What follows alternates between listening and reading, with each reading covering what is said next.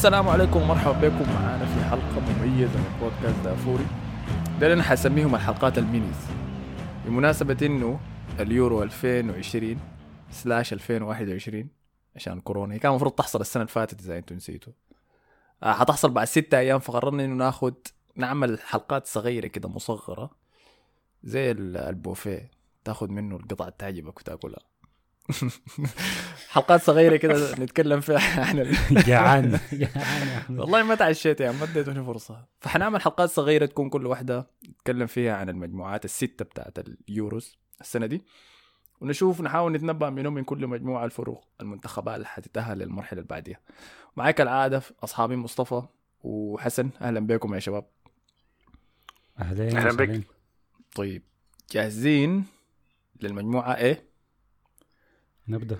المجموعة عندنا فيها إيطاليا سويسرا تركيا وويلز نبدأ بإيطاليا. إيطاليا طبعا الموسم ده أو لو نقول السنة دي ناس متوقع منها حياة كثيرة لأنه سجلهم في المباريات التأهيلية كان ممتاز. وبممتاز قصدي إنه ما خسروا ولا مباراة. الناس دي لعبوا عشر مباريات تأهيلية فازوا بالعشرة كلهم. سجلوا سجلوا كم؟ سجلوا أهداف كثير سجلوا 37 هدف وتلقوا أربع أهداف بس في عشر مباريات. واحد من أكثر الفرق غزارة في في الطريق لليوروز. أم، نجمهم نيكو اسمه منو؟ نيكولو اسمه باريلا. باريلا. يعني كنت حقول باريلا تاني. لاعب انتر ميلان آه الهجومي. وفريق شايل يعني ما شاء الله. آه عارف منو؟ إذا عندكم زول تاني تقدر تقولوا ممكن يكون مركز خطر في المنتخب ده. آه، أنا عندي أنا عندي بس تعليق. أنا أنا حاسس إنه إيطاليا ال- ممكن صحيح جابت أهداف كثيرة في التصفيات لكن آه، أنا ما عندي لاعب واحد هع- هعتبره هو مركز خطر. عندي خط الوسط كامل يعتبر خط وسط آه، ممتاز شديد يعني. نيكول نيكولو باريلا زي ما أنت قلت آه، ومعاه جورجينيو وماركو فيراتي. فديل ثلاثة في النص لا يعلى عليهم. أيوه وطبعا مجموعاتهم سهلة فما ح... ممكن ما يظهروا هم بكامل قدراتهم يعني لحد ما يوصلوا بعيد في البطولة يعني. وطبعا التكتيك بتاع إيطاليا دايما في كل البطولات اللي بيفوزوا بها يعني. دايما بيكونوا بيقدموا بداية بطيئة بعدين لما يوصلوا الأدوار التأهيلية كده بتزيد بتزيد بيتحسن مستواهم لحد ما يوصلوا البيك بتاعته في نصف النهائي. أي. لكن عادة السجل الجبار في المباريات التأهيلية دي ما معناه إنه هتكون بطولتك كويسة. طيب عندك في المركز الثاني سويسرا فازوا بخمسة تعادلوا في اثنين خسروا مباراة واحدة مباريات التأهيلية. سجلوا مجموع 19 هدف وتلقوا ستة أهداف وفازوا بآخر مباريات آخر ست مباريات لهم في الطريق لليوروز. أنا داير أقول نجمهم الأساسي جرانيت تشاكا. لكن ما أظن حتعجبكم آه، عندهم لاعب تاني اسمه دينيس دينيس زكريا إذا بتعرفوه لا ما بنعرف ذاته دينيس زكريا لاعب بروسيا ملا... بروسيا مونشنجلادباخ لاعب وسط هجومي برضو الناس كلها معتبره وموهبة واعدة يعني آه لكن سويسرا عادة من الفرق اللي ما ما أعرف أقول لك شنو ممكن يكون حصان أسود حسب جوهم لكن عادة ما بيمشوا بعيد في المسابقات الزي دي في زول عند... عندكم حاجة اضاف منها ولا الفرق اللي ما آه عندنا شغال فريق؟ آه،. أنا أنا ما عندي بقى شغله لكن حاسس إنه في المجموعة دي أكتر فريق ممكن يعمل غلبة يعني يجوط المجموعه كلها ما تتوقع ده هيعملوا شنو. يعني ما هو الفريق الكويس ولا هو الفريق الكعب ولا هو الفريق تخاف منه ولا ما, ما تخاف منه. كده team أوروبي average جدا فيكون طيب أديك مركز خطر أديك يعني. team أوروبي average تاني اللي هم بعدين طوالي تركيا آه لعبوا 10 مباريات مم. فازوا في سبعة تعادلوا في اثنين وخسروا واحدة بس. سجلوا 18 هدف وتلقوا ثلاثة أهداف. عندهم دفاع جيد جدا صراحة وما تنسى عندهم مدافع آه يوفنتوس ذاك الواحد ذاك اسمه منو؟ ديميرال هاي مذكرينه. كان يسبب ببلنتي في في مباراتهم ضد بورتو. إذا متذكرين دي اللقطة الوحيدة المتذكره منه في Champions League ما قاعد أتابع الدوري الإيطالي كثير. لكن برضو تركيا آم، برضو حصان أسود. ممكن يباغتنا يعني في في الناس ده فده مركز ال... ده لاعب الخطر بتاعهم اللي هو دي ماريال. آه تركيا عندنا توقعات عالية لتركيا في البطولة دي ولا كيف؟ أنا, أنا ما متوقع لهم حاجة صراحة. أنا متوقعهم ممكن يخش في موضوع ال- آه، أحسن توالد فريق ما بطل يعني دائما تركيا تركيا كويسة بت- بتعمل بطولات كويسة دائما Okay. يمكن أنتوا الاثنين ما شايفين منهم تكون في ال top 2 طيب.